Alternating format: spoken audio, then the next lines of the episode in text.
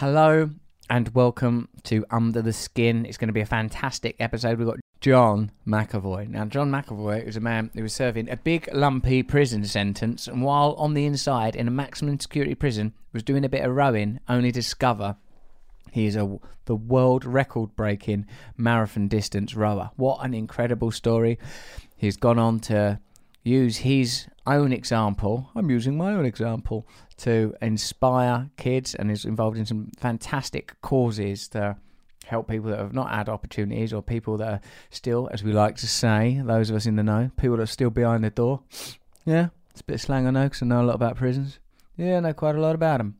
Uh, to inspire them and to help people turn their lives around. It's a truly fascinating story. You're going to love listening to John McAvoy. It's a really unusual story. You're going to be into it. I was into it. He's pretty intense. He's pretty cool.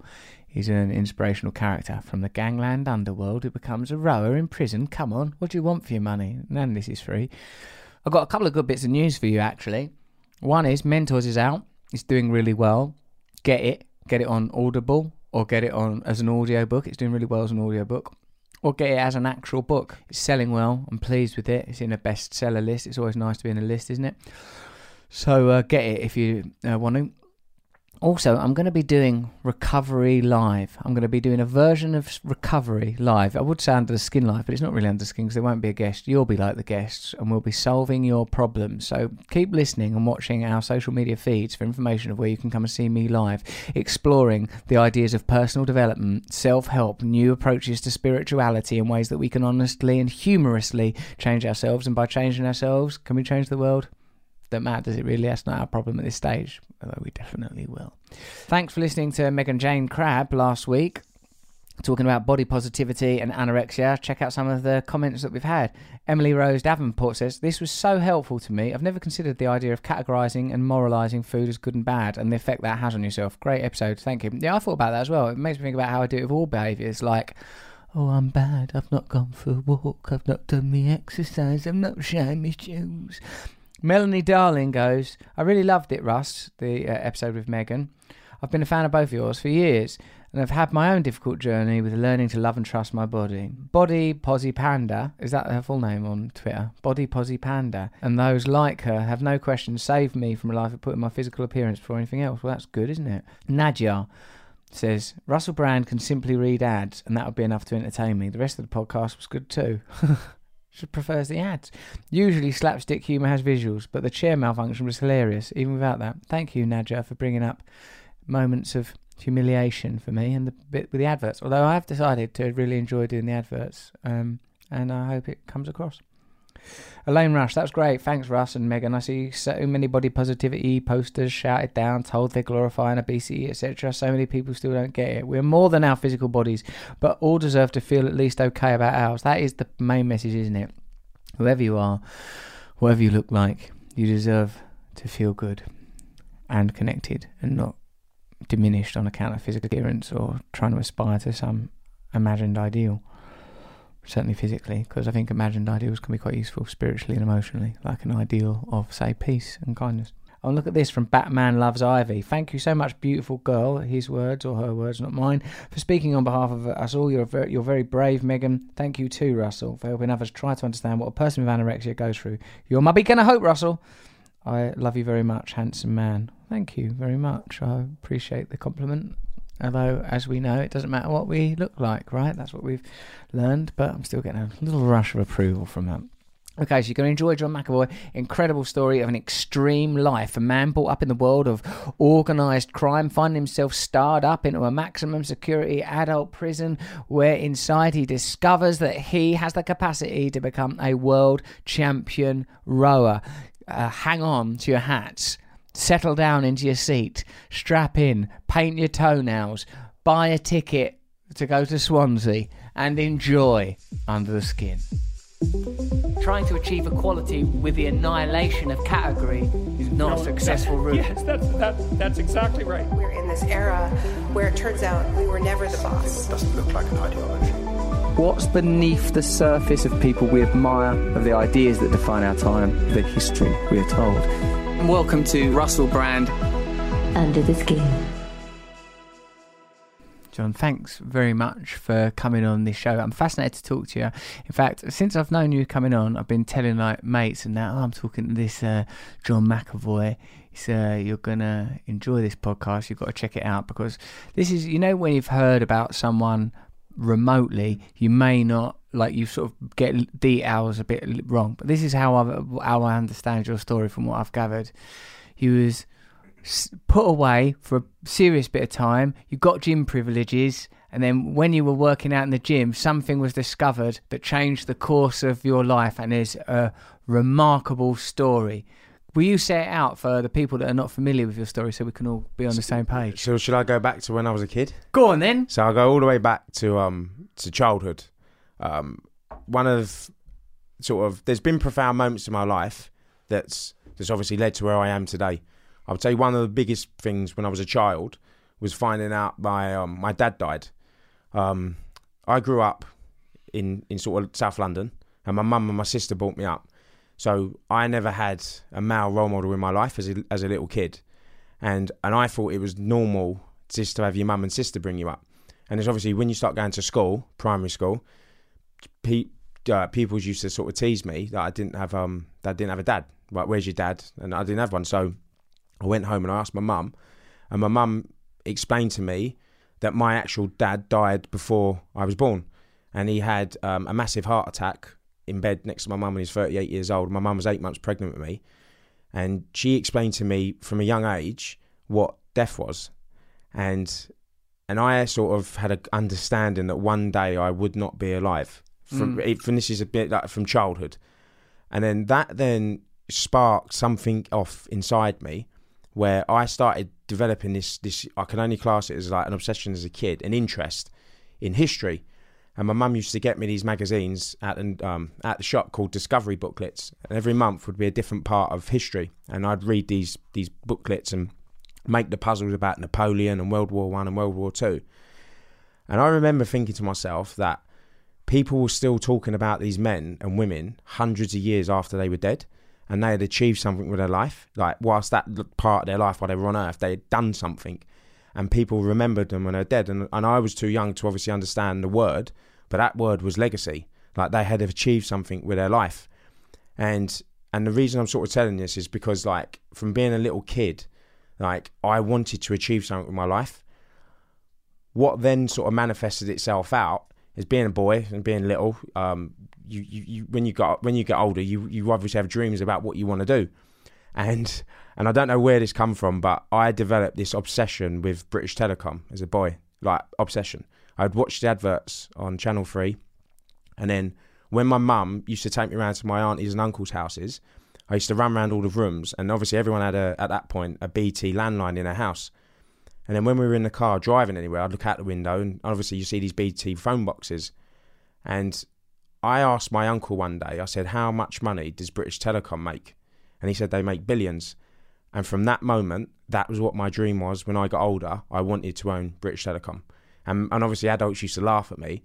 But honestly, Russell, I was absolutely driven as a kid to, to, to be a billionaire. I wanted to own British Telecom. And then when I got to eight years old, uh, a man come into my life.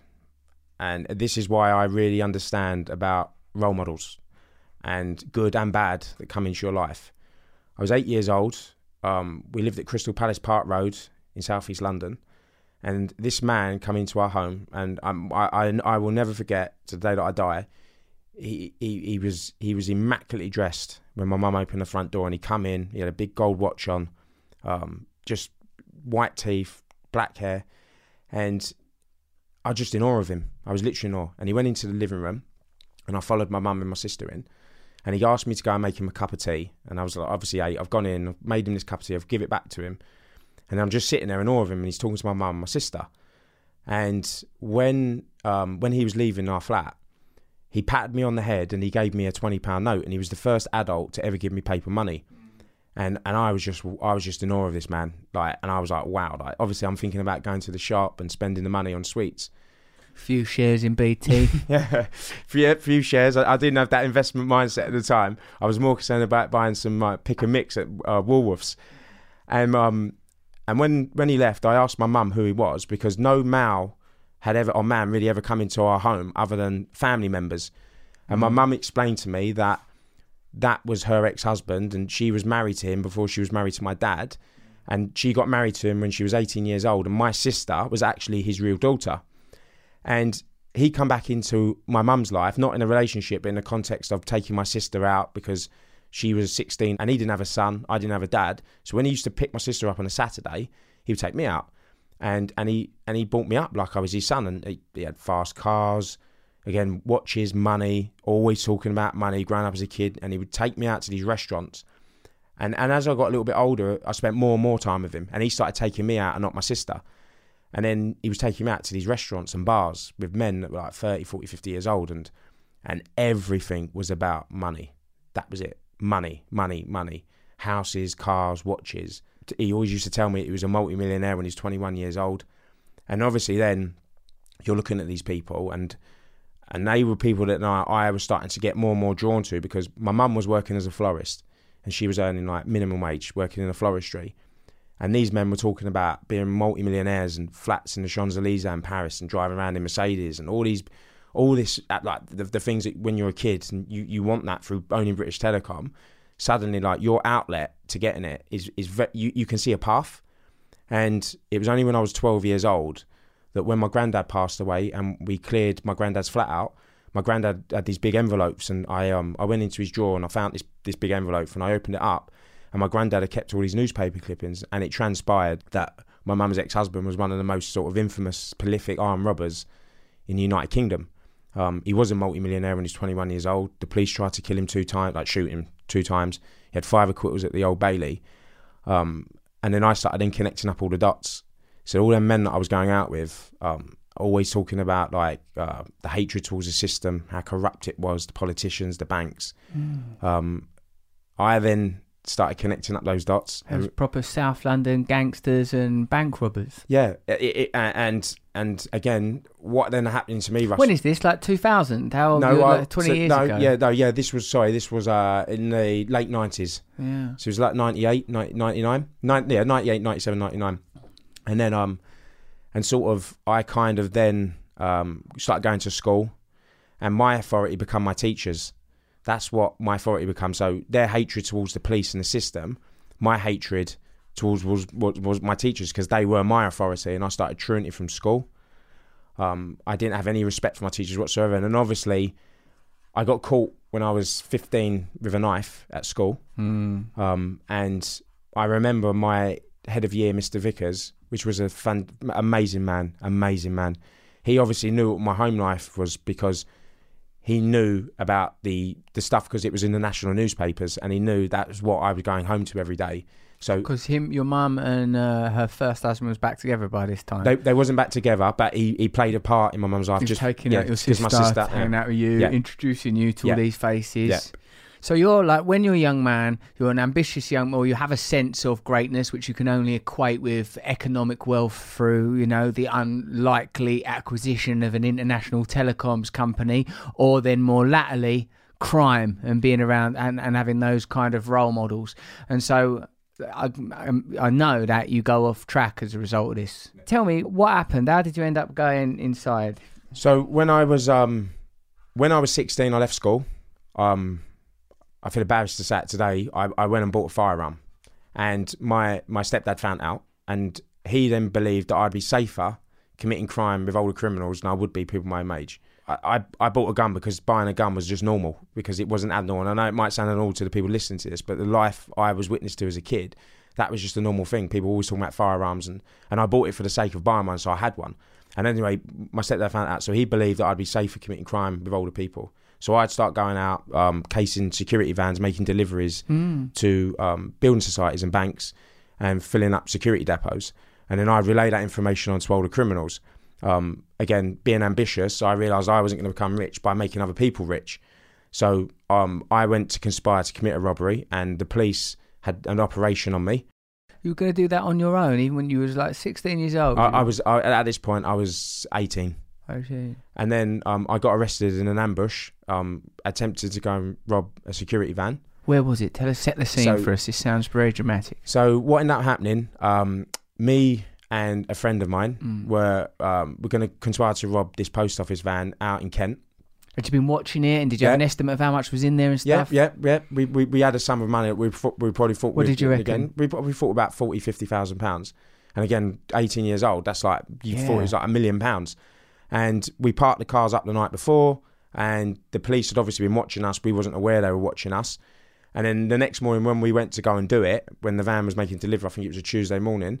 Um, the police were following us, the robbery Is squad. this in London? This was just on the outskirts of London. Um, it's just on the border of London and Kent. And the, um, the the the robbery squad were were were, at, were following us, but from a distance. And apparently, I've only found this out afterwards, where the um, the the people that do like the DVLA roadside stops for no tax and stuff on the side of the road. Apparently, they were doing this stop that morning, and they were told not to stop my car, and um, because it was under surveillance. But someone didn't realise and blew this whistle and pointed my car in, and we end up um, basically having a car chase. And the normal police were chasing us, and then obviously the the robbery squad told the normal police to abort the chase because they were going to chase us because they had firearms.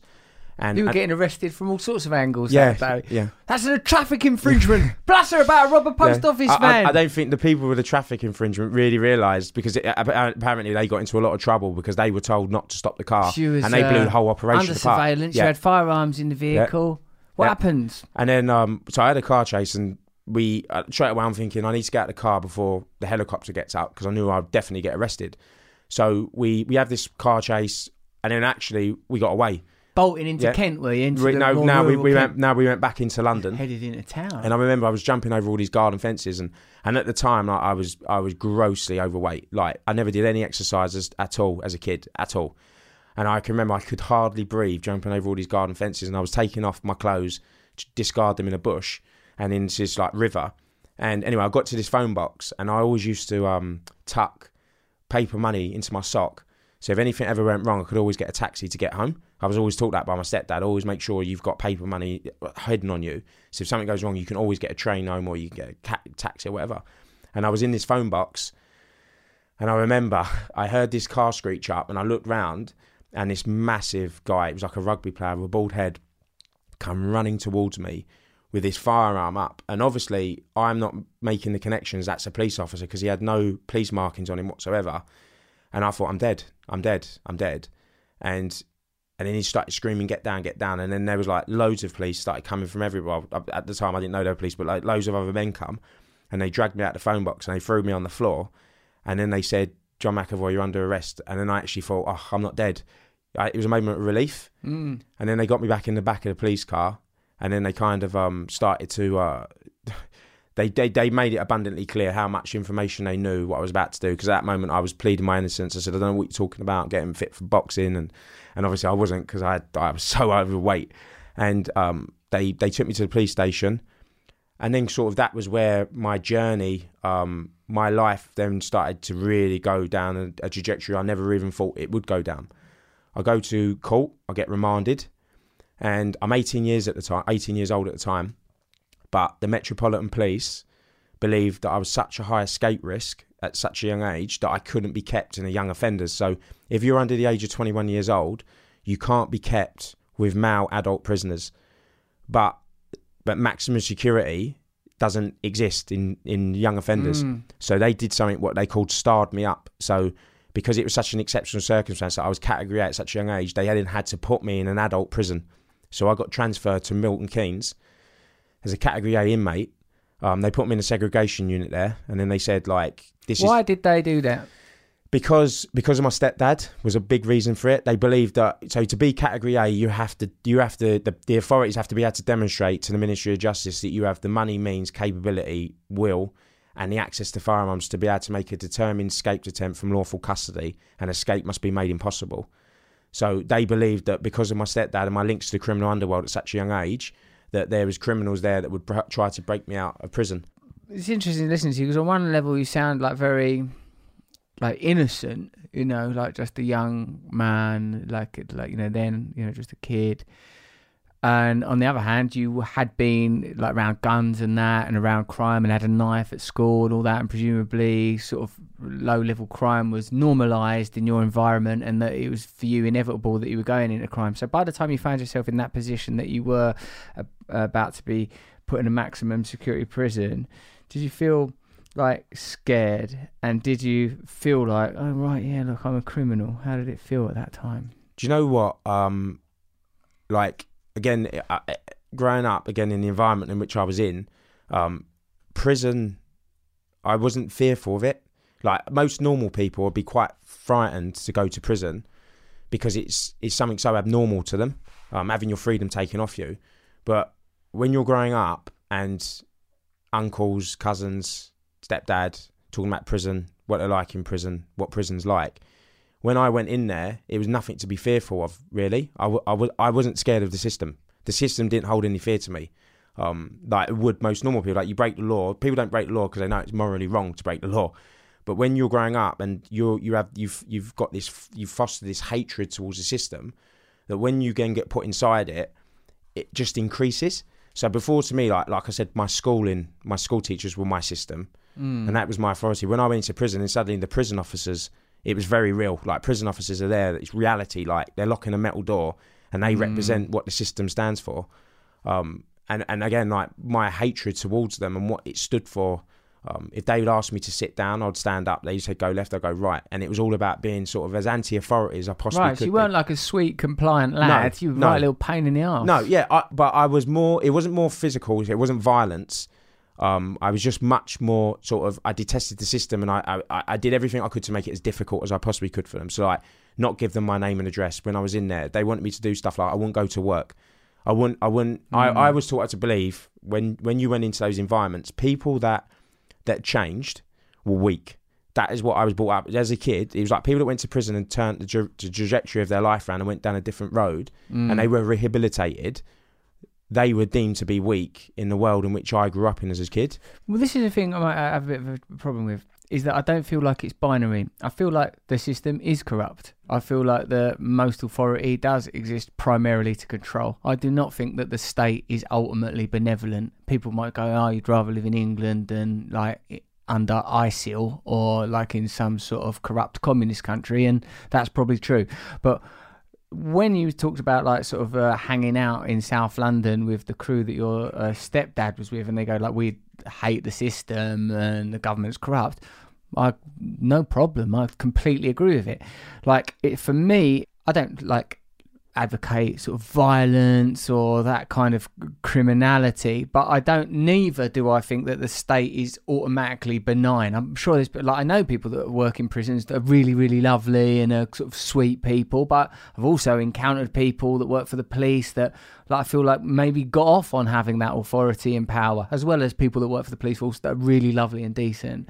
So you know, for me, it's like your journey is a fascinating one because you come from a position of like where you, you know, as you say, crime and anti-authoritarian a- attitudes were normalized, standardized. So when you find yourself in a serious situation of a maximum maximum security prison, you can default into I'm just going to be difficult, non-compliant, truculent little pain in the ass of a person while I'm here.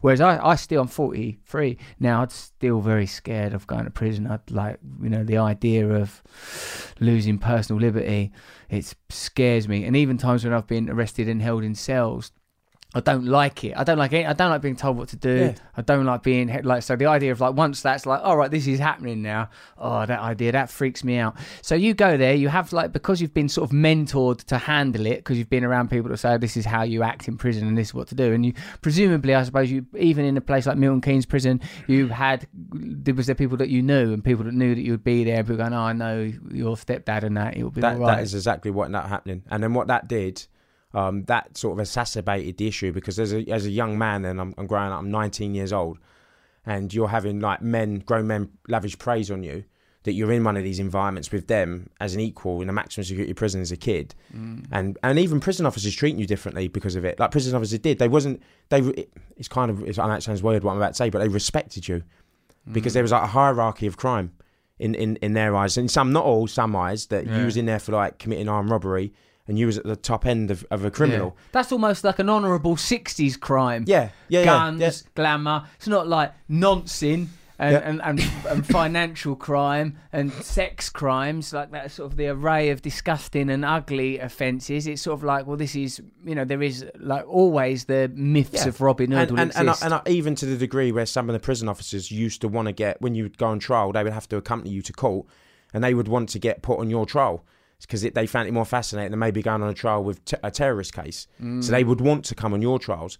Um, but uh, like you said, when I went to that environment, that did um, it fostered uh, sort of that mentality even more so inside me. And after a year of being there, I went to the Old Bailey. I was in courtroom number three, and I'll never. I was I was sentenced by Judge Goddard, and um, and this is trial for conspiracy. just conspiracy to rob. And I and basically I got offered a um a, what they classed as a it was a it was a plea bargain. It was to save money, and they they offered me this this this plea bargain, and I accepted it the day. What was it? So it was I went guilty to conspiracy to commit robbery on that day, basically. Um, and And then what did they drop? They dropped they actually dropped cases where I genuinely didn't even do them. But but it was I genuinely didn't like That's it was what I mean about the yeah, system. They chat they chucked a lot of mud. Um anyway they dropped these they dropped these offences and then that then I was potentially looking at sixteen years in prison.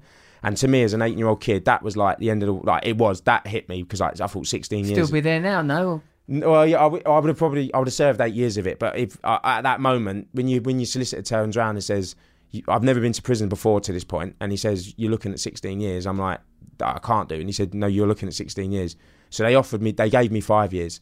And when I got sentenced, I remember laughing at all the police in the footwell because at that point I worked the mathematics out. I did a year, and I thought I would have like a year and a half before I'd be out. Ah. So they, they transferred me back to Woodhill, and then they moved me to um to a young offenders then because then they downgraded me from a category A prisoner to a normal young offender. Because it's not worth escaping for no, like that kind the, of yeah, the, sentence. sen- the, the length of time isn't justifiable enough. It had to be you have to be serving a minimum of ten years or Mm. sentenced to ten years to be able to justify keeping you because it costs so much money. so what young offenders? Where'd you go? So I went to Aylesbury in Buckinghamshire. I was there, so everything changed. I remember I went on a normal prison van.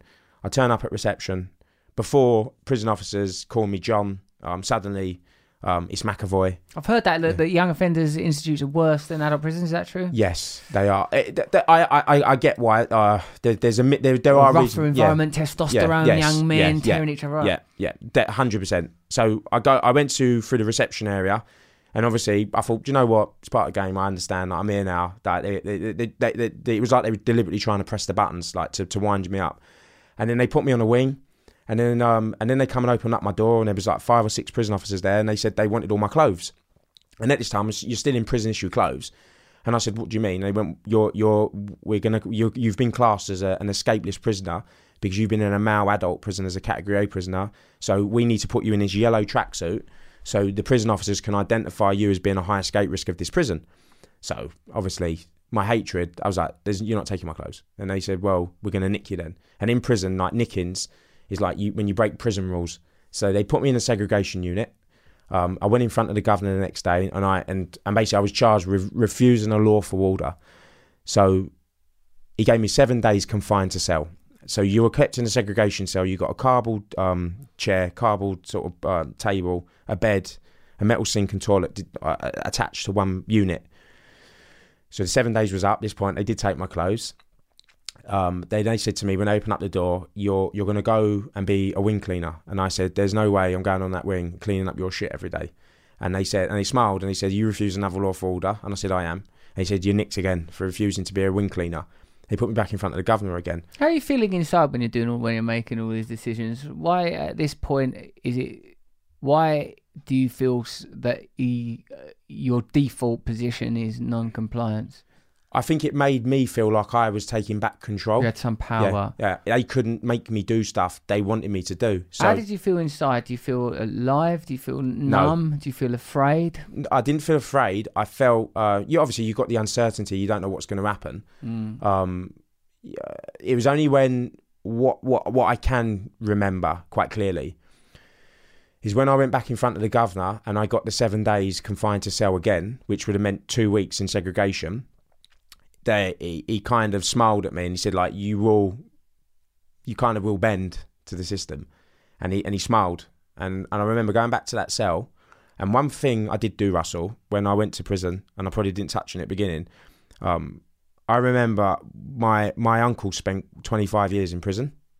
And I asked him once how he didn't become institutionalized. And he said, I never disconnected from the real world. So he'd listen to the radio, he'd read newspapers, and he'd read books. And I took that strategy on myself whilst I was in prison at the beginning. So I would listen to the radio, I would read newspapers, and I'd read books. And the librarian used to come around with a trolley, and you was allowed to take two books off, two two books off a week, or two or three. And I remember a coincidence would be I started reading Nelson Mandela's book in Robben Island, and there was a passage in that book at that time when I was a kid, and it was about him smoking tobacco in Robben Island, and he realised that the prison officers was using that as a punishment to take away from him, so he stopped smoking. So I thought in my mind, if you think by putting me in this room you're going to punish me, I'll take it away from you. So then when they asked me to go back up on the wing, um, I wouldn't go. I said I'm not going, and then they were a bit like, "What do you mean you're not going?" I said I'm not going back up there and and I literally spent the next 365 days of my life on Earth. I look back on it now, and it, like in retrospect, I look back and what a waste because what I've done like this year of my life. And and I literally stayed in that room 24 hours a day. I didn't um I didn't take exercise because I no was in exercise. What? So just people bring you just get bought So free you- meals you- you and you're in that room. How big is the room? it was about six six by six by ten foot big. Ooh. Um, but Any ex- you get no exercise time, no Right, outside I, time. I wouldn't have any exercise. So I wouldn't go outside. So I refused my exercise periods on the yard. But this is where, um, like, I, this is where my process and journey started of physical activity. Mm. Um, because I'm locked up in this room for 24 hours a day. I'm reading books. Um, I'm listening to the radio and I'm reading um, newspapers. And I started. I don't know what even motivated me to do it. I started basically doing these cell circuits in my prison cell and I would get my get this chair and stick it to the end of the um, the cell because the 'cause it was like a Victorian cell. So you had these like little slots um, that let the air in off the windows because they was very small how big the window clips could open to let air clean air in. So to get a bit of fresh air as I was doing these step ups, I'd put my chair there and I started doing burpees, step ups, press ups, and some of them I didn't even know the names of the exercises at the beginning. And like I said earlier on in the interview, I was grossly overweight. Like if I showed you a picture of me as a kid, you probably wouldn't believe it was me now. Overweight, chubby, unfit. And then I just started off doing these exercises and then I done one exercise after the other and I put it together as a circuit. And as the weeks and months progressed, I built up to doing like a thousand of each exercise. And I can't explain to you, like, it made me feel like a human being. And and, and again, um, I, I, I did a talk at Nottingham University to some criminal psychologists, and they was interested about about my journey, obviously through sport in prison and how it turned my life around. And one of them said to me afterwards, "What you actually probably did was again, it was about you taking control of your body. It was about you saying you can't stop me from doing this, and this is my body." And and it made me feel alive, Russell. Like when I would do those circuits in that cell, I felt like a human being. I felt alive. Quite a lot of um, like s- spiritual ideas that are about denial, about uh, like the idea of asceticism. That the more things that you're attached to in the mere material world, the weaker you are. If you're attached to your reputation and what other people think of you, that's a vulnerability. If you need food or alcohol or drugs in any degree, you know that these things make you vulnerable. So through like the circumstances of your life, you found yourself in a place where an ability to deny yourself things and to live within limited means and then to sort of implement your own kind of practices your own physical practices was a way of like yeah uh, maintaining control of your life but also finding a it sounds like you found a different way of connecting with reality. It's a very it's a really unusual thing because i suppose most people deteriorate in that situation like mental health like you know when i think about what endurance means in like an athletic context or even in a life context being able to endure different situations i feel like well what is that? What is it's a kind of a, a faith a kind of certainty that things are going to be all right to be able to endure to be able to abide. Now like the, obviously uh, what i feel like we should get to john because i feel like it's an important point is the point where you break some world records in a prison gym because I feel like this is pivotal because I feel like this point you've given us some good backstory and it's like a, a fascinating youth and an amazing experience and it's given me a good understanding of where you're at psychologically uh, and, and also it has some weird interesting parallels with sort of spiritual life that I'm interested in and we'll hopefully discuss later but I want to know how you end up in this gym breaking records So it, it has to go back. No, John, it- no, stop it- going It has, it has to go back because this is quite an important part. My We can the go in different orders. It doesn't have to be chronological. Do a bit about the record. Go back a bit. We can go Okay, back to right. the 1970s. so so the so the re- so the record so the, so the way I started my journey on the, on a rowing machine was yeah, it's like Jaws, isn't it? People have got to see the they shark. get, they got to see they got to see the Where's the ending. so I went down a gym in Lowdham Grange, a prison gym, and there was a, an inmate that was a was a little bit overweight. And when you're in prison, you only get limited to a certain amount of gym sessions per week. So you get three, right, per wing. And I went down there, and, and the reason they do that is because you can't cross wings. So because there's a lot of separation within prison because of gangs. Uh, So once they know you're on that wing, there's no fighting. They know that's a safe wing. But if you mix wings together, you might get one gang there, one gang there. They start fighting, so they keep you segregated. But every time I went down the gym, this this guy Mickey was on this rowing machine, and he had gym like seven days a week. And I went up to him and I asked him. I said, "How comes you've got so much gym?" And he said, "I'm raising um, some money for a children's hospice." And he said, "If you say to the prison officers you want to do that, they'll let you come down and they'll let you sort of come down in seven days a week." So I asked. They they said yes. And I went and got some sponsorship off some of the inmates on the wing. They sponsored me a pound fifty pence, and it's for a children's hospice in, in Nottingham. And I gave the sponsorship form to the uh, the head of the PE department, Craig, and he said, "Right, bang, there you go." Gave me the note. Then that was that allowed me to walk off the wing and go down to the gym. So I was 26 years old at this point. I got on the rowing machine for the first time. I didn't know what I was doing, but I went through I went through a process where events happened in my life where I wanted to get out of prison, and and I and I often use this analogy that I come to that point in my life where I didn't want to be a criminal anymore, and I wanted to change the direction of my life, mm. but I was trapped. I was physically trapped. Like I believe everyone in life has choice. We, you have choice. You you can get up. If if you didn't like me now, you can get up and walk out the room. We have choice. And and again, it felt to me it's like being a crack addict locked in a crack den and not being able to escape, but you're trying to get off drugs. Mm. So I was like that. I wanted to turn my life around. I wanted to change the direction of my life, but I'm stuck in prison around what I would class as being very negative. I feel like this is something you can only realise retrospectively. I don't think you at No, the no. time can term it in No. that way. I no no no. What I did do when I was there was a conversation that happened when an event in my life happened in prison, which we can go back to in a minute. And the next following morning, I was seeing a communal eating area, and these guys were talking about when they got out of prison, they were gonna they were gonna they were gonna do this. This person was a police informer. They wanted to stab this person, out. and I thought I cannot be around these people no Yeah. more. I cannot listen to this stuff no more. And then I went down to the gym and I got on the round machine. And when I first got on that round machine at 26 years old, I remember looking at those numbers on that screen and everyone left me alone for two hours. No one even spoke to me. Prison officers, prisoners, and I was. I, it transcended me out of prison. It literally transcended me out of prison. Obviously, I didn't realize about endorphins and make, feeling good through physical activity. But at that moment in time, I just felt amazing. Like it was like I went through this process. It was like I could have been anywhere in the world. I could have been ran across the Atlantic. I could have been. In a, I could have been in a gym somewhere in the country. Ran. I was not in prison. Hmm. And then what I'd done, this become then a habit. And then the next day I went down again, rowed 20 miles. And the next day I rowed down 20 miles. So I rowed the first million meters for this hospice in a month. And then I thought, if I keep doing this every month, this is going to help me deal with the rest of my prison sentence until I get released.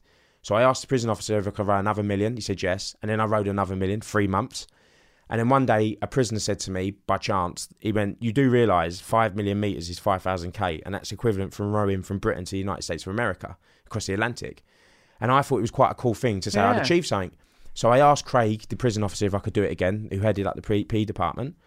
And and he agreed. He said, Yep, just keep raising money.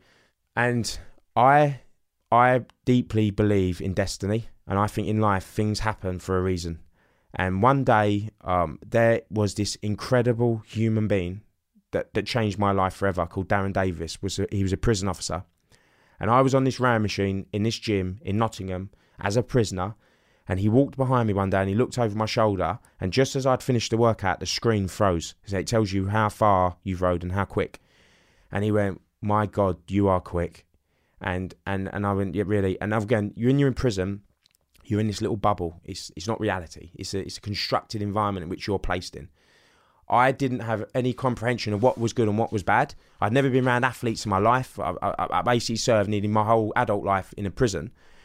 And he went away and he come back a couple of days later when I was in the prison gym, and he literally handed me all these sheets of A4 paper, and they had all these world and British records. So he went. Darren went and checked it Yeah. all out. done it all for me, did all the research. So he must have just thought, bloody hell, that's quick. It's quick, and then he he come and gave me the paper with with all these records on. And I remember Russell, I looked at them, and I was like, they can't be real. But by I, then you'd done like five million. I done I'd done about four, just over four million meters.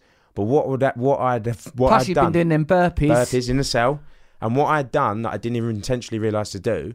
I had basically woken up this ability in my body that I didn't even know I had since I was a kid. Like I was absolutely shit at PE at school. Like I would, and I'm not, I'm not judging. I'll show you a picture after this podcast finishes. I was Paint probably it on your phone. um. What was your yeah, chubby? I was pretty chubby.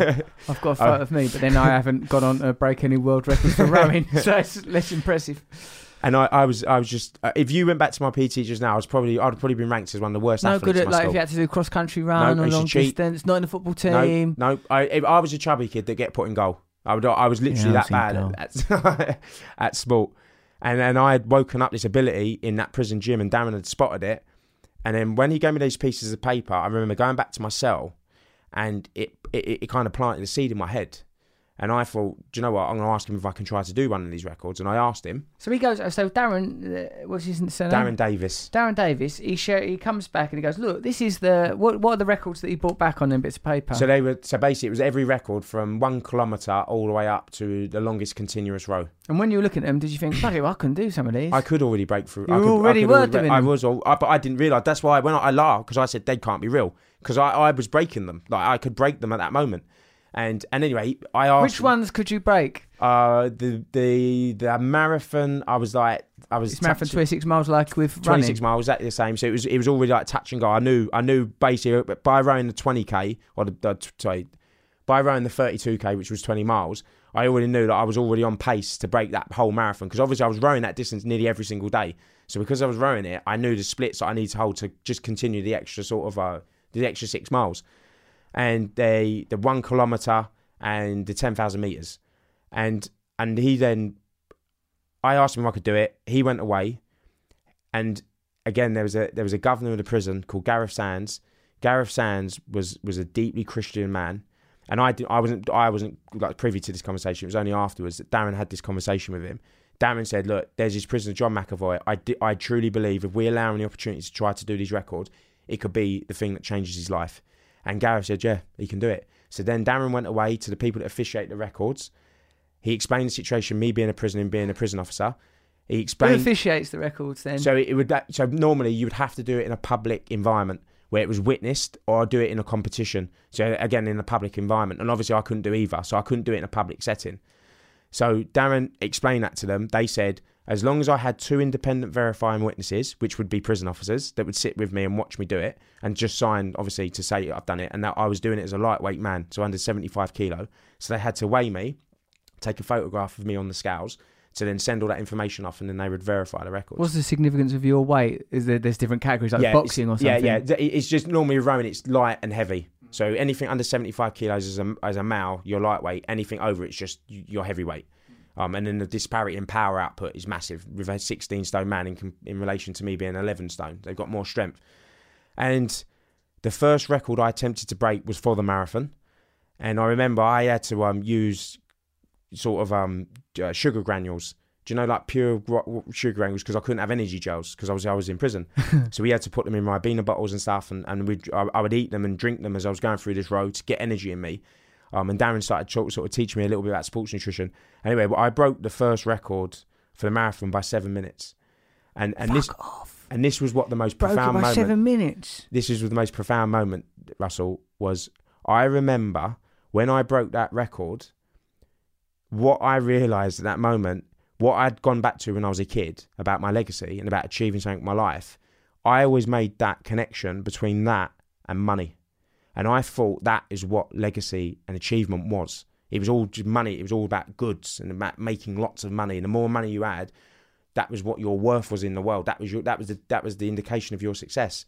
When I broke that record, everything I'd ever wanted as a kid to have, I felt it in that moment breaking that record. That not being average, the achieving something, that doing something that not a lot of other people could do, and and it made me feel amazing. And it and it Like, want to cry? Did it make you? It did. It was quite emotional. It was quite emotional. When I, when I look back on it now, it was it, it was it, it was just feeling amazing. You like connected to your essence. I just felt amazing. I felt amazing. It, fe- it felt like I found something I was genuinely good at. That's and, I- beautiful. And, and I feel like as well, because again, it does have an effect on you. When when when I realised, when I wanted to change the trajectory of my life, I looked at my life and I I hadn't achieved anything with what that little boy wanted to do. He was eight years old. I was losing on an unimaginable scale in prison. I was selfish. I was consumed by greed. Mm. That was my existence up to 26 years old. And then I wanted to put amends to that and I wanted to sort of achieve something positive in my life. And then and when I found out I was good at sport, I thought that would be the thing to, to make me feel like that. Yeah. Well, what? Tell me, uh, what was just to, to do the brass tacks a little bit? What was the record previously? Like that you? Uh, it was so I did two hours and thirty two minutes, and I think it was originally something like two hours and f- two hours and thirty eight minutes. Amazing. So like you and Darren are in there, and that moment happens. you're finishing it. It's two thirty-two. Hmm. So tell me what happens after you've done that. What's So then, um, that then really planted the seed, and my dream at the that people moment. that, that they appreciate it? You've got to go in the record books now, right? yeah, now it's, all, it's all online now. and stuff. Yeah, it's all there. Is it still your record? The marathon is yeah the British record. I've sadly lost all the world records though. They've all been taken over the years. Like one of um, I set one world record for the long, for, sorry, the most amount of distance rowed in 24 hours, and I rowed 263 and a half thousand meters in 24 hours. And a, and a young guy at Harvard University, um, he broke it by 120 something meters. It was literally like two strokes on a rowing machine over 24 hours. And I, and, and I was reading all the blogs and stuff that they posted about it, and he went well in front of me at halfway. So he really, like, he was decimating my record, and then he exponentially slowed down the second half. So the last 12 hours, but he obviously had the number to chase, so he knew what my Yeah. time was. Plus, he's doing it in Harvard. Yeah, he was doing- probably, he's probably on an IV He was, trip. They're he putting him was. full of all sorts of Do vitamins. do you know what I was? I was watching because they put all pictures up of it, and he had this massive industrial fan there, and he had all gels and Gatorade and stuff. You're And I- doing it with Darren behind the Yeah. door. Yeah, in, in, in Lowdham Grange. But what that then did, that then sparked the the dream of being an athlete. Did it bring about like a spiritual, like, because in a way, right? Because if we think about the first half of this story, lots of people are subject to environments where criminality is the only option, and I think that's a social problem. My personal belief is that's more of a social problem than an individual problem. Lots of people end up in prison, not hardly anybody then ends up discovering they've got some incredible gift or maybe someone will write something incredible someone will start a new career path you hear people stories of people actually genuinely being rehabilitated. Although one sometimes questions if the prison system is really about rehabilitation because they're you know economically squeezed like all public institutions although i know a lot of prisons are increasingly private and it becomes much more about just punishment seclusion separation rather than a genuine rehabilitation. So your story very very rare but seems to me that like that you had a you know well evidently you had a unique set of skills that had previously never been discovered and were only discovered because of the denial of all options. I like what you said there john about like prison's an entirely constructed reality you know? Uh, because i feel like about all sub I once I wrote in a book like you know I said like obviously I said from the point of view of someone who's never been in prison there are you know maximum security prisons then category A B C until like quite open prisons but goes then then there's just the prison of ordinary life we all live in constructed realities held Yeah. together by our beliefs Do you know what, Russell? I I found that since I've been released from prison, um, sometimes I have conversations with people and I can't believe how they imprison themselves in their own minds. They set limitations on themselves. So, like, I'll give you an example. When, when I was in prison, um, when I set that record, my dream at that moment was to be an athlete. That was it. I absolutely wholeheartedly believed it. I remember Darren um, gave me a book called The Secret. It was about the laws of attraction and about cutting negative influence out of your life and what you verbalise and put it into the universe, it will come back. And I'd visualise every day that I'd be an athlete. I went down the library, I started reading books about all these Olympians, and I could connect. Like I was reading books about these human beings that I'd never seen before, and I shared the characteristics, the drive, the will to win, and wanting to be successful. So the attributes that I always, I always, I always had since a little kid. That I, the only people I saw that had those same attributes applied them into crime. I realised that actually when I put them into physical activity and into being an athlete, they could make my life. That was destroying my life when I when I put those characteristics into into that world of being a criminal. And then if I flick them and put them into sport, they're massive attributes would allow me to be successful. And I and I can remember reading these books to these people, and I was like, I couldn't believe. Honestly, I know it might sound sort of bizarre to some of the people that will listen to this, but I had never been exposed to like these sorts of people before. I didn't realize like, uh, athletes. Steve Redgrave or Yeah, something. Steve Red, like they've all become new people to me, like Steve Redgrave, James Cracknell, Lance Armstrong. Like I remember they were powerful. Like I can remember Darren would print off qu- um, quotes, and, and I know sort of with how Lance's career ended up going, but at that moment in time, he was like the he was the pinnacle of endurance athletes. And Darren printed off a quote about um, quitting. And I remember when I do these records that this quote was in front of me. I'd, I'd, I would just I'd, I would just read his, these quotes and passages from his book, and and it and it and it would- and it would drive me. And that was when my my motivation then become to being an athlete.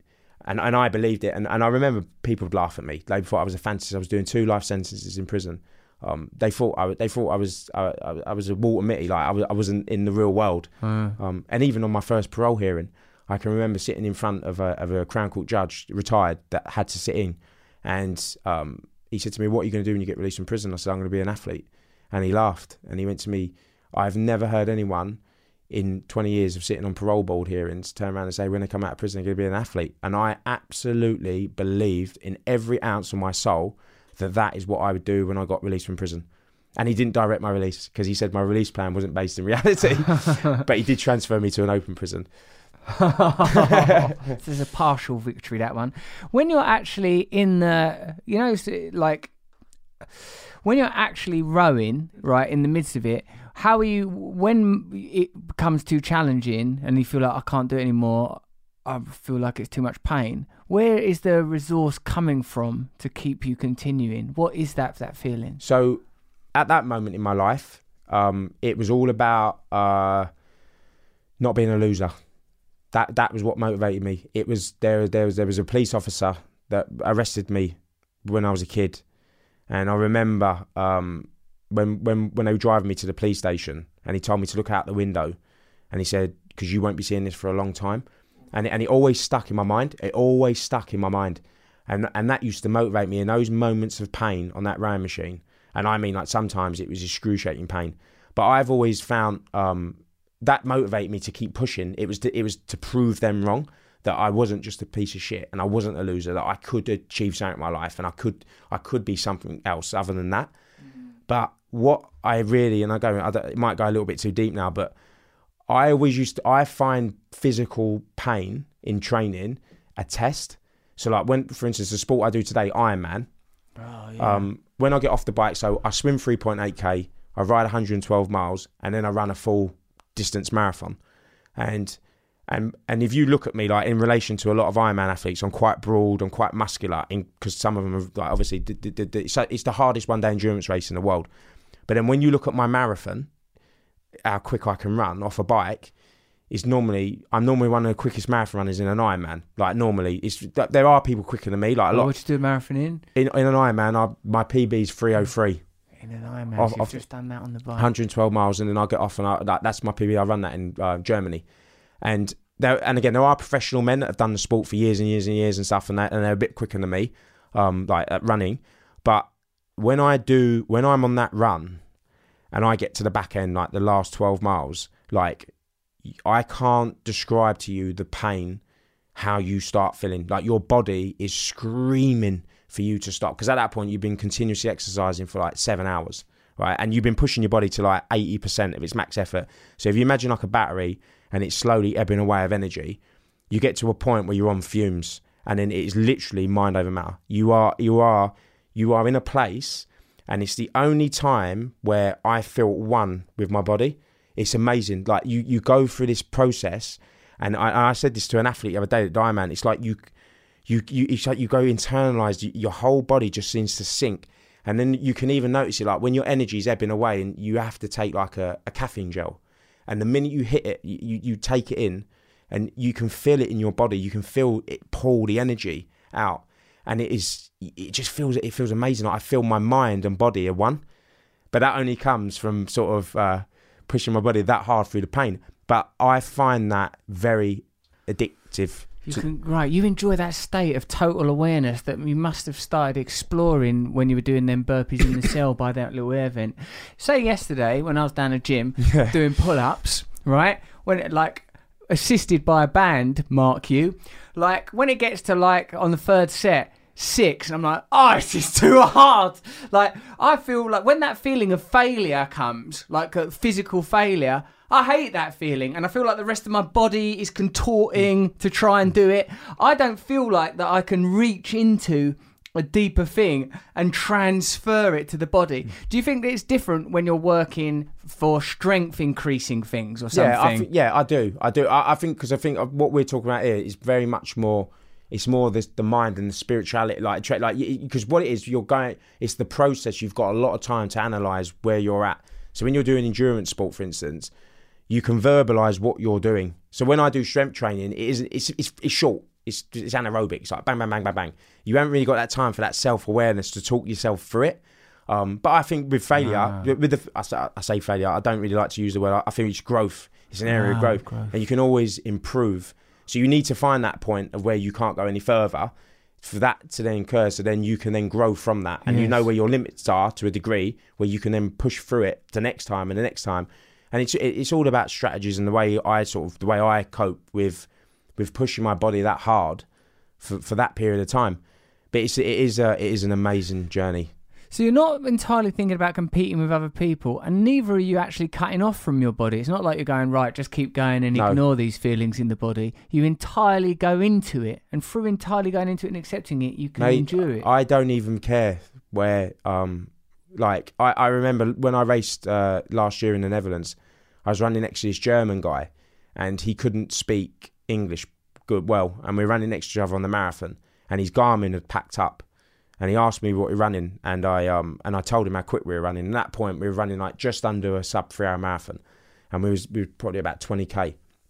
And and the moment, but up to that point, it was just this this sort of I didn't care. I, I, I honestly like I, I'm very competitive when I'm in that mode, but then suddenly when you get to it just all goes at the beginning of the race. You're competitive. Like, I, I, want to finish as high as I can, and suddenly you're in this moment of suffering with another human being. Identical amounts of pain, basically. You're pushing your body identical amounts at, the same rate. And then when when I said to him um, about how quick we were running because his Garmin broke, it, his his mind just went. He started walking because he didn't think he could run that fast. He was over. He thought he was overrunning because he didn't. Obviously, I don't know. He might not have trained his body, but it just demonstrated to me psychologically the impact that had. On the minute I gave him an awareness of the running speed, he just stopped. But Wow. he, he was running that pace before I caught him, and he was running mm. next to me for a couple of k, and he and he and he seemed quite fine. He couldn't speak great English. He was broken, but he didn't seem like he was in any sort of real distress. And he said, "How quick are we running?" And I said, "There," and then literally he just stopped and started walking. That unleashed something. That's fascinating. So tell me, what are you planning to do now that you find yourself in this position? Like, because there's obviously been little beats in the story you missed out because you went from doing that five year to a double life sentence. What happened there? So I um when when I got released from prison when I was a kid, Mm. I, I ended up coming out when I was twenty, um, and then I was out for two years, and and I was living sort of uh, the only way you can explain it. I, I was even worse. Prison made me even worse when I got released, and I was even more driven to make more money. I was even more consumed by greed. My criminal network grew even more because when I was in prison with serious criminals that were from the continent, um, I went out to the Netherlands. And then I went down to Spain and I saw, and then when I was down there, I was just leading that typical existence of a, of a criminal. And I, and I always say this like that drug, drinking, partying to excess, it's escape from reality because you know what's coming.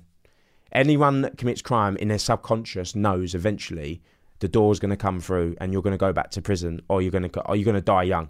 And and I remember my mum once said to me that I was living life in the fast lane, and she went, "You will crash and and burn." And obviously, your mum, like, you don't think your mum knows what she's talking about, but she was 100% right. And I um I come back to United Kingdom for uh, a week for a party because I, I had no intentions to live ever again. And um and I walked into a surveillance operation with another guy. Um, he asked me if I wanted to commit a robbery with him, and I agreed. And what I didn't realise is he had a hundred man police surveillance operation watching him, and I um I ended up getting arrested with him the the following day. And it, it, but Russell, it was the best decision I've ever I ever made in my life, even to today. It was the best decision I ever chose to make that day, agreeing to do that with him, and getting arrested, and going to prison, and getting the two life sentences. And, and, and because it, it changed, it, it's made me the person I am today. How did it? You end up not serving all that time. What happened, mate? So when when I when I first got arrested, um, I basically they really did change the game the second time. Like they made me what they classed then as a double category A um, high escape risk prisoner. So I couldn't be kept. So my escape had to be made possible again. Um, but this time I was a grown man, so I was 22 years old. So I couldn't be kept in normal prison um, environments. So they kept me on something called a HSU, which is a high security prison unit in Belmarsh Prison, and it's a prison within a prison. And when you travelled outside court, you had to go with armed police um, to stop people from trying to break you out the prison van. And then when when I got to Belmarsh and they turned around and said, "You're going on to this HSU," and they explained to me what it was. So at that moment in time, there was ninety thousand prisoners in prison in the United Kingdom, and out of that, there was only twenty eight of us that were deemed to be such a high escape risk. We, Bloody we couldn't be kept. That wasn't because so to to be on this unit. You again, you had to have the money, the means, the capability, and the determination to escape from lawful custody or, or a threat to national security. I wasn't a threat to national security, but they said I ticked the other four boxes. And then How come you're vague about the uh, sort of names and affiliations of your early life? Is that out of respect or yeah, sort of, uh, it is because my life's moved on. I don't know what these people are doing with their lives anymore. Um, Mm. I, I, I don't know. I don't know. Like I've like when I say I've disconnected, I disconnected when I was in prison, which was like I got released in 2012, and I, and I disconnected in 2009 when I went through the process of, of all the records. I didn't want to be around those people no more. For you to be uh, like uh, out of 90,000 prisoners on a list of 28, I have to assume that it's like connections that are like pretty meaningful because I don't imagine they afford that to many people. That I imagine the rest of the people in that 28 is normally like terrorist yeah. connections and stuff So like so, that. so when I went on to the rather than organised crime, even. so so when I went on to the um the HSU, there was basically uh the 21-7 suicide bombers, um Sheikh Abu Hamza, um that was waiting to fight an extradition to the America, and Yeah. there was another guy in there that was just convicted of a, a contract murder. And I remember um, when they said you're going to this HSU, and they and they and they took me across the prison, this little van, and then it was the most. Um, we used to call it the bat cave. There was no natural light. It was it was it was like a bunker. That's the only way you can really explain it. Like on the exercise yard, there was so much anti-helicopter wire, and, and it was like a it was like a hamster cage. Does that make sense? Like you look up and you could see the sky, but it was so heavily netted with with anti-helicopter wire that you you could see the sky, but it just it was still it felt like you were still inside. And the prison officer said to me, he knew obviously I've been in the police station for three days, and he said, look. You, you got a decision. You either bang up or you go out and take exercise. You only get exercise for like forty five minutes a day. So I said, obviously, I'll take the exercise. So he took me out, and then all the doors in this unit, um, there's no keys. It's all electronic gates because you can't take hostages like from the prison officers, and it's all airlock doors. And then uh, they walk you downstairs, and then suddenly you had this feeling like you was outside because the air temperature had changed. But when I looked up again, you got this this this this corridor when you're outside, but it's all this anti-helicopter wire and netting at the top. And then they walk you out to this yard, and there's a prison officer standing in his own little box, so you couldn't get to him. And they pressed this electric gate, and it opened, and I walked out to this yard. And then, like I said, I, I saw um, Abu Hamza and and the 21-7 suicide bombers, and then I thought I I am in a lot of trouble. Like I, I knew I knew they was going to absolutely hammer me when when I um when I went to court, and they kept me on that unit for two and a half years. Um, I went back through the process, the journey of the the cell circuits, the reading books. I thought I was going to get off at one point. Um, anyway, I, w- I went to trial, um, and just for my trial, I I ended up going guilty because I knew the evidence was overwhelming, and and I remember my solicitor said to me before we went up to get sentenced, he went, "Look, I'm not going to lie." He went, "I think they're going to throw the book at you um, because you're so young." And I went, "Okay." I went, "What do you reckon I want to get?" And he went, "There's a good chance, 50-50, you might get life." And I was like, "Okay." And then when when I went up to court, there was armed police outside the court and stuff. Um, and the judge told me to stand. And the moment he started talking at the beginning, I knew he was going to hammer me. Yeah, yeah. He, he he basically what people don't really understand. Even the prison officers was actually quite surprised by the length of how long I got for what I was convicted of because it was conspiracy. There was no actual victims. Yeah. Nothing nothing happened. It was a concept. Yeah, it was a plan. It was planning. And um and he and he basically stated that my links to criminal underworld were so extensive at such a young age. Um, I already had previous convictions for conspiracy to rob, and he believed that I would always pose a danger to the public, and my that that risk had to be negated. So he said, "I'm going to sentence you to life imprisonment." um, with a minimum tariff of five years. So what he said was, if he was going to give me a fixed term that day, fixed term, so it was a, like twenty years, whatever, he would have given me ten years in prison. But he said because I'm going to give you the life sentence, I'm going to set the tariff at five years. So, so I had to serve a minimum of five years before I can even be considered to be released. But no one gets out. When you get sentenced to life, they know you aren't getting out on your minimum tariff because basically, like now, for instance, I'm serving the remainder of my sentence in the community. So I served I served just over eight years of that five years. Literally, like literally in prison, eight and eight and a half years, just under nine. Two and a half in that HSU Yeah, nightmare, yeah. and then subsequent. Yeah. Where was the and rest? then it was uh, then I was kept in another maximum security prison in um, Yorkshire, Full Sutton, it was called, and then I got transferred out of there to another prison in Nottingham, and then I got moved to a semi-open prison, and I served the remaining year and a bit in an open prison. So when they when I got the life sentences, um, yeah, it was it was very harsh for, for, for the for, for the for the index. you, the conventional view is that the, the such harsh sentences are meted out for the type of crime that feels like an, a sort of a threat to the establishment. You know, like in sort of gangland type crimes are punished severely because it's considered a threat, even though it's like, oh, it's not like no one was murdered, nothing gruesome or graphic or awful happened, but it's power. It's to sort of to, to send a sign that that kind of to the world of organised crime that if you are caught, it's going to be terrible long sentences. Is that, that yeah, how you no, see yeah, it? totally. Like, yeah, again, like if you if you go if you go to quite a lot of maximum security prisons, there's a lot of guys that are serving the biggest prison sentences. You tend to normally find that they're in there for armed robbery or drug trafficking. You, So you're serving this sentence still then yes, in the community. Yes. How where is the person like when you're sort of like obviously you've discovered this ability, this gift in yourself, and uh, it's awakened in you a kind of a spiritual awareness, or in a sense, an awareness that seemed like it was present even in your discontentment when you were a little kid, and your sort of sense that there was more to life, and it, you know, like there's obviously as you tell the story now, you are able to retrospectively trace back that awareness. Um, but where do you feel like having had such a hard time at the hands of the system, you're quite willing to sort of take personal responsibility Yeah. for it. Like I you don't sort of feel like, oh well, it's No. a corrupt society. no, no, and- no. I, I'm like that with everything in my life though, because I feel like having I've seen it. My I, I've witnessed it. I've seen it with people that the the only person that that negative energy will ever affect is yourself. Um, and I feel like to grow and develop and move forward with my life, I can't have that hatred in me because Yeah, I'm never going to move forward. I'm not going to do. I'm not going to achieve. So, for instance, I, I, I, I'm I've got into a position in life now where I I'm doing stuff with with political parties to try to implement change through the prison system.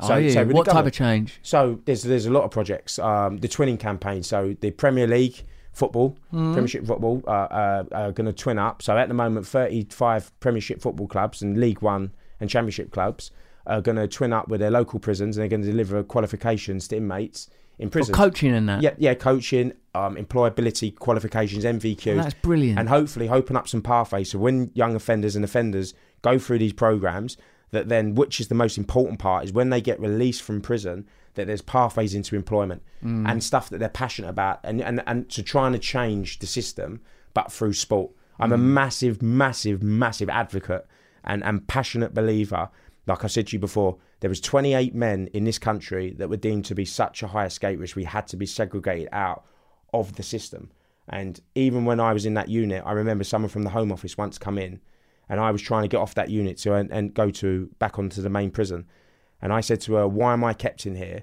with people that are convicted of terrorism or waiting to go on like for terrorist attacks?" And she said to me, "John, people like you don't change." And she said, "I know the first opportunity you get to run for that wall, you'll take it." If I've managed to turn my life around through sport and give me direction and, and, and positive role models, and it's, it's changed the whole dynamic of my life, every single one of those people in prison today can as they are no different to me and they can take that same opportunity if they want it and turn their lives around as well and that's why I'm so passionate Russell because it, I really do understand what sport can do for people's lives I really really understand it it's not just so much the physical aspects of it but it's I, I stumbled across this I didn't realize it wasn't intentional when I got released from prison I joined a rowing club and I went down to this rowing club And I remember I was deeply embarrassed and ashamed of my past because I started hanging out with these guys. I went to the Olympics, doctors, nurses, people that were doing amazing things with their lives, like ultra marathon runners, people that climbed up Mount Everest. And I looked at myself and I thought, what have I really done in my life? Like I was embarrassed. I didn't tell anyone I set any of these records because I thought they might go on Google and they Google me. These like these headlines will pop up from my past. So I didn't tell no one. They just saw me as this guy that went to the run club every day. He's really hard working. People reached out to me. They helped me. Did they think it was good? Yeah, they did. Like, they, they they just thought they took me on face value. They just took me as John, this guy that was at the rowing club every morning, first there, committed, really wanted to get on. People invite. I, I was going. I remember. I, I can remember being in the changing rooms one day, and, and obviously it's quite diverse. You got you got your elite athletes, and then you had like some of the recreational rowers that were members since like since the club was created, like 1888 and they were like, old men, and they and I remember they were sitting there, and they were they were talking about uh, prosecutions and stuff at the Old Bailey. Like they were they were judges and barristers, and like they, they worked for they were QCs. Amazing. And but I was developing these relationships with people, and then and then what ended happening? My my past ended up coming out, and mate, I cannot. It was the most humbling experience I've ever ever ever ever ever had in my life. Like the amount of people within the rowing community that reached out to me and said, "Do you know what? It broke our preconceptions of what we thought people would be like that was in prison." Because they took me on face value as a person I'd become and not as my backstory or what I had done years ago. And I remember it was the most humbling experience. And that's, again, I stumbled across that going into a different world. Um, and I went into a sporting world. But those people, they they helped me and they, they helped nurture me. And then when they found out about my past, it wasn't like they went, oh, get away, get away, get away. They actually embraced me even more and helped me even more. And that meant so much to me. And I know, again, you can replicate that again and again and again with a lot of these kids where you can get them in and use the hook, the sport as the hook and carrot, get them in. Because a lot of them are, are massively disenfranchised with society completely. Yeah, I bet. They, they've got no, they've, like, Russell, it, it, it even, like, I can't tell you, mate, like, I go into prisons and I talk to children, like, I mean children, and you're sitting there, and, it, and mate, it kills me. It mate, it mate, it re- it kills me. You're sitting there with a kid that's 15 years old, and they're in there for life for murder, and you hear how they've done it, and then you're seeing girl, little girls that have been sexually abused, and they're in there for assaulting men and stuff, and you, there's, they've they've they've been so failed, so deeply failed by the system, and they've then like acted out, and then they've ended up doing terrible things Yes. because it's been so normalised to them. Yes. It's been so normalised to them, and, and it kills me when I go into these places and you just see these kids throwing their lives away through looking up to the wrong role models, and, and, and, and a lot of the time they're being encouraged into doing these bad things. Do you know what I mean? Like people are actively encouraging them into doing it. I recognise that. I recognise that. Also, there is a sort of look. Let me try and see if I can put this thing across to you, in case it's a complicated idea. You've achieved this, uh, like something incredible. Part of which, because you know, you've had an innate ability, like you know, just like someone who's brilliant at football or brilliant whatever. They didn't give themselves that ability; they just had that ability. They discovered it. Possibly they worked hard at it or whatever. You know. And now you've turned your life around from uh, a life of sort of criminality and incarceration to one of sort of self development, spirituality, mentorship, offering out a helping hand and illuminating pathways for other people that have committed offences. But so much of what you experienced in your early life was about social conditions you know like the loss of your father before you were born proper uh, like like you said your mum's minimum wage florist these are sort of like economic conditions that are not just happening on an individual level they're happening on a mass mass mass mass scale. And like you know like you said 90,000 prisoners in the UK at that time. And, and now when you talk about anecdotally about meeting people that are in these institutions it's like oh my god it's just because they had the wrong conditions the wrong role models. You know you sort of the more the older I get anyway and the more I learn the less I believe in the idea that people are bad I just think people's circumstances take them in certain directions people certain opportunities. And you know like so the idea that individuals are responsible for their own destiny but i think that is partly true that like you know like that we have something in us and maybe if we're lucky through circumstance we'll realize that thing and we'll get to live a great life. But what i want to be careful of is all the people that aren't that don't have the abilities that you've had like but I've still had the shit past Hmm. yeah. that you've had. Like, no, that that can that can only be changed on a like you've said a systemic Yes, level. yeah, like totally. no private prisons, an attitude of rehabilitation, a willingness to help. Do you see an appetite for that kind of change? I, I, I think that you have to you have to you have to think like prevention is better than cure. for instance. Like, so I do these programs with the Premier with Premier League football, the Twinning campaign, and, and David Dein, who's the vice chairman of Arsenal. Oh, yeah, it, yeah, it yeah. was his. It was his. It was his Good creation. idea. It's amazing. It's amazing, and and he's and he's using his platform to galvanise the football community to to to to use this program to change people's lives. But prevention is better than cure, and you need to stop. You need to give young people opportunities where they don't feel the need to go and make those bad decisions in their lives. You need to create those opportunities further back. And, and a lot of the stuff that I do in the community with a lot of programs and projects, again, it's even I even get amazed by the disparity in wealth and how bad some of these young children have got it. Like they've got no opportunities whatsoever, Yeah. and no exposure to positive role models. So, like for instance, with all the community centres within London being absolutely savagely cut, and all these youth cent- youth workers losing all their jobs, what's been created as an environment where a virus has been allowed to uh, uh, as to attack these cities or attack London and all these major cities, and the austerities meant police cuts, and then there's no police then to even police these areas.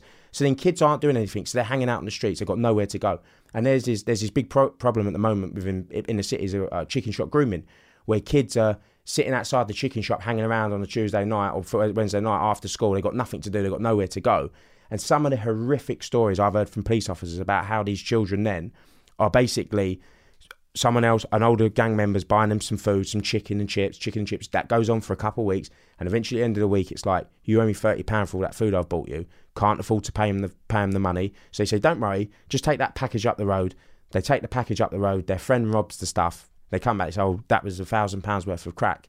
You now owe me a thousand pounds." Kid can't afford to pay it, so the kid's now then effectively groomed into a gang. So, they, but people don't realise this stuff happens, and these kids are then sent out into the suburbs, and they're sitting down in safe houses with phone lines, delivering drugs all over, up and down on, on train systems. And, and they're being basically manipulated and groomed. They're, they're, they're literally leaving school. And these people are predatorily grooming these young children into committing criminal offences. But this all stems back, Russell, to again the lack of opportunity, a lack of investment into I these agree. areas. It's a very elaborate. It's an elaborate system, isn't it? Like the first of all, you have got to do the chicken and chips. Then you have got to do the fake robbery of the crack package. Then, but but and I also when you're thinking that this is just how my mind uh, like I, like this is always my perspective, John. That you know, even if you're not preyed upon by criminality, there are other corporate and economic systems that will prey upon you anyway and put you in debt. And even if like you know, see, the thing is, you've had an extreme life, you know some people don't have that extreme life, but they still live lives that are where they're in constructed realities, where they have no chance of freedom, where they don't get to interact with their essence. I think you're an amazing role model for a number of reasons. Partly because of the extremity, makes it a really vivid and brilliant story. But the thing that I am in keen to investigate is that it doesn't get used as a story as any individual can themselves pull themselves up by their bootstraps if they've only got the gumption and we don't need to worry about the systems that create poverty and Yeah, yeah, yeah. crime and whole generations of people just sequestered off you know and not ever given opportunity and prisons like you know like my friends like I'm a recovering drug addict so like at my whole lens of looking at that my mates sort of say like prisons aren't like you know 90% of people in there they're just drug addicts. They're like you know most of the crime that's committed at a lower level not organized crime or crime mm. that's related Yeah. to sort of ideology they're there because to deal with their habit you know the vast majority of people you know and they're not bad people either. They're just people that circumstances meant life's too painful i'm gonna have to take drugs. I wonder what, what would have happened if instead of the first mentor you encounter being a person who says do us a cup of tea and then drops you a score if it had been someone that had you know been interested in sport or been interested I've in got- spirituality? You know, who I've got, knows? I've got no doubt.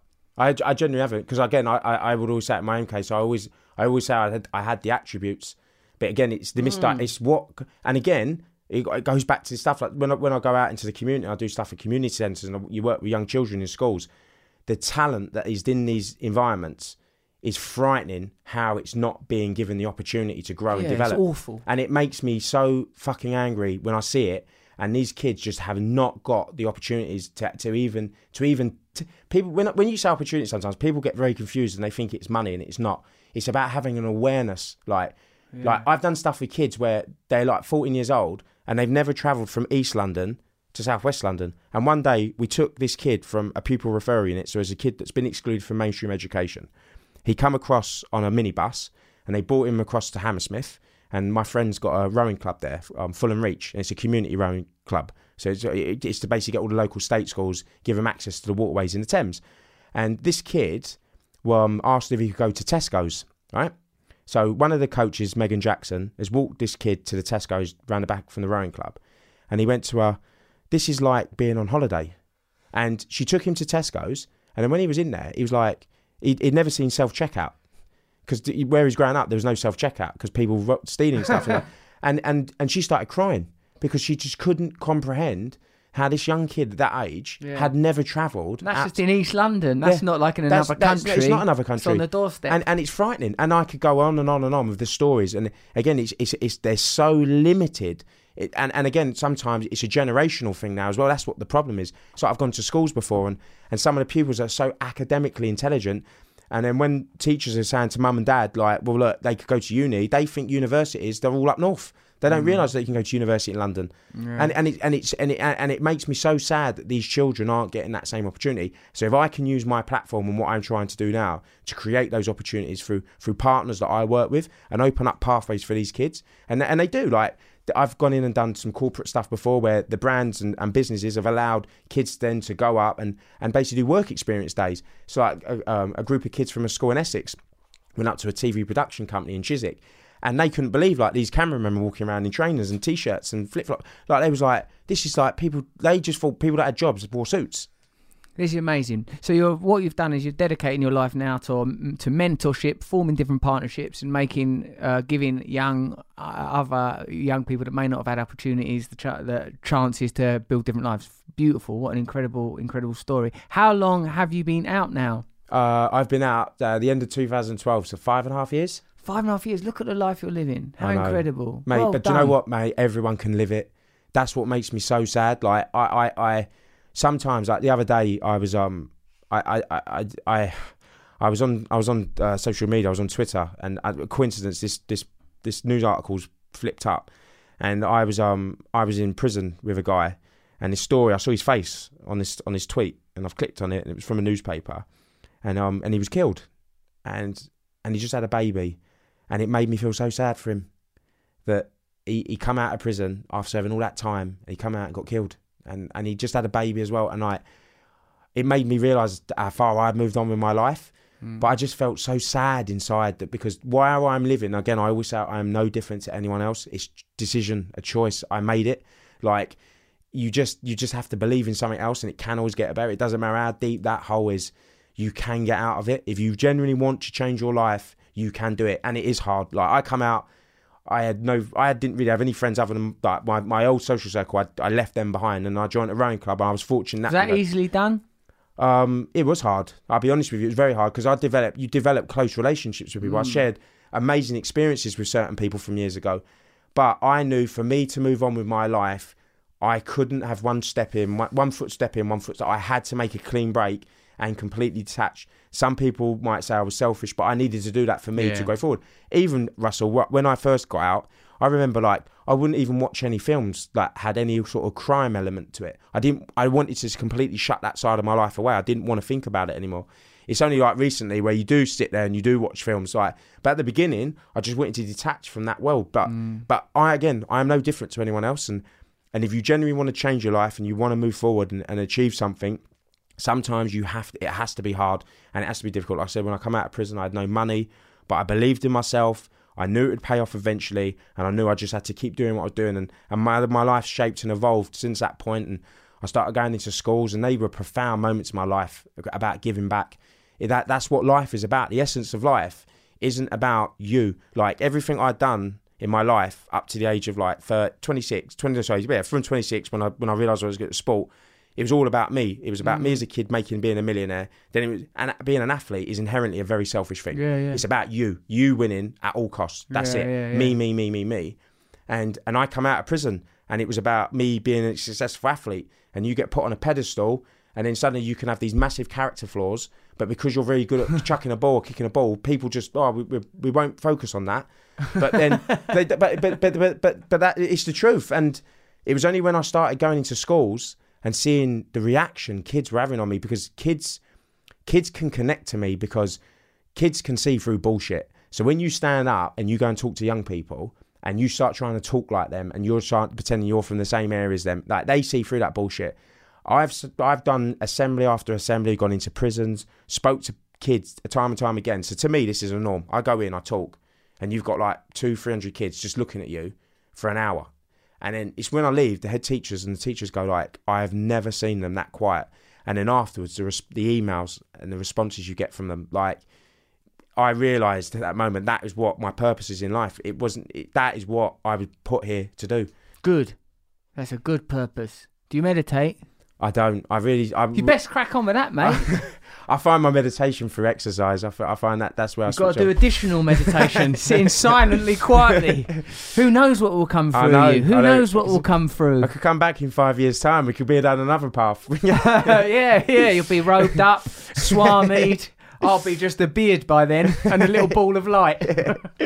oh, nice one, John. Lovely chatting to you. Thank you. We've got to wrap it up. I No. could talk to you all day. You're fantastic. Cheers. Thank you so well much. Done, mate. Thank you. Nice one. Thank you for listening to that, you glorious swine. I hope you enjoyed the John McAvoy episode there. I learned a lot. It's an extreme life, it's an extreme experience. John's on a mission. He's a fascinating man and he's doing some wonderful stuff. Remember, let me know what you thought of it on Instagram. Tag me at True Russell Brand or tweet me at Rusty Rockets with hashtag Under the Skin. Next week, Fearne Cotton, whose fantastic podcast Happy Places. When I say inspired ours, in some ways, I mean we've nicked bits of it. But Fearne is a friend and I think a important voice in the world of personal development and in helping us to understand more. What do I say? Colloquial and accessible ways of thinking about spirituality and mental health. It's a great episode. I've already made it, and so I know how good it is. You're going to love it. Thanks for listening. Go and get mentors. It's, uh, you can get it off of Amazon or you can get it off my website. And also, why don't you have a look at Rebirth? So that, you know, if you're going to dedicate your life to me, as I hoped you might, then uh, try to consume all of these various products and uh, subscribe to the podcast, review the book, just really get involved in this community on the off chance that one day we start forming physical communities that form a, a confederacy and then a challenge to the status quo. And those of you that have done good reviews will be looked upon very favourably in this new peculiar utopia. Thanks very much. Bye bye.